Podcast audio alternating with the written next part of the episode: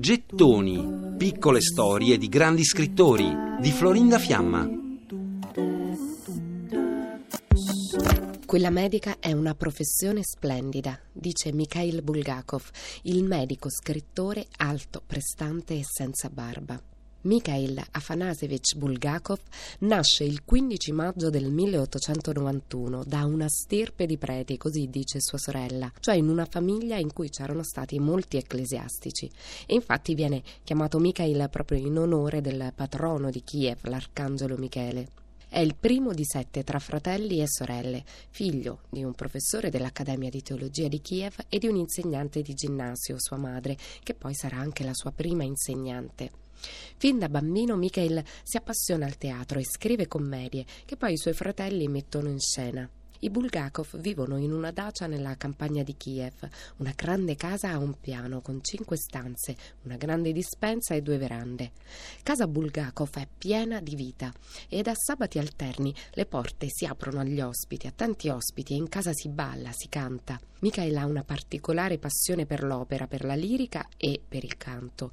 In particolare ama l'Aida di Verdi e il Faust di Gounod. È un uomo divertente Mikhail Bulgakov e ha un gusto particolare per i bei vestiti e per gli scherzi.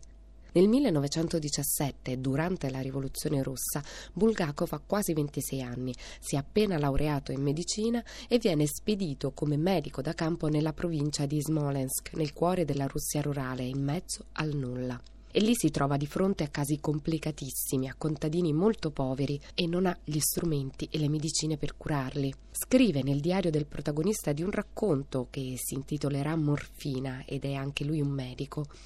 Tutti coloro che si erano laureati con me e che in teoria non avrebbero dovuto finire arruolati si ritrovarono in ospedali di campagna.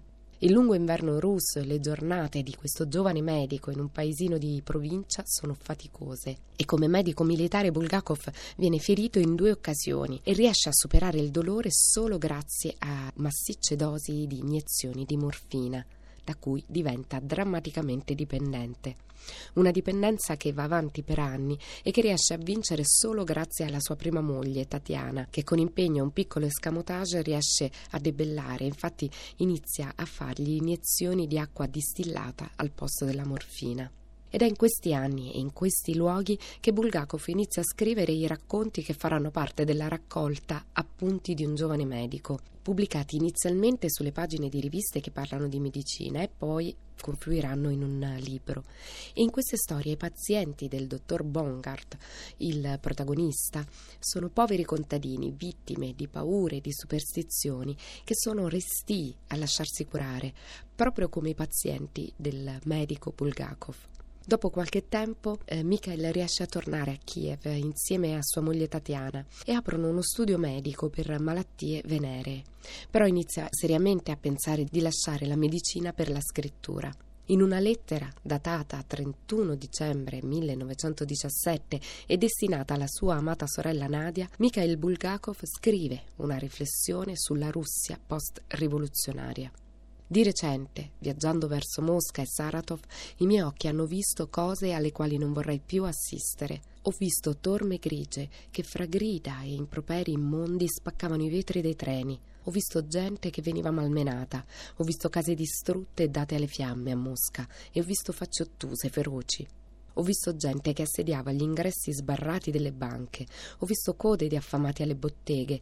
Ho visto ufficiali braccati e spauriti. Ho visto pagine di giornale in cui si scrive solo del sangue versato a sud, a nord, a est, a ovest e nelle prigioni. Ho visto tutto con questi occhi e ho finalmente capito cosa è veramente successo.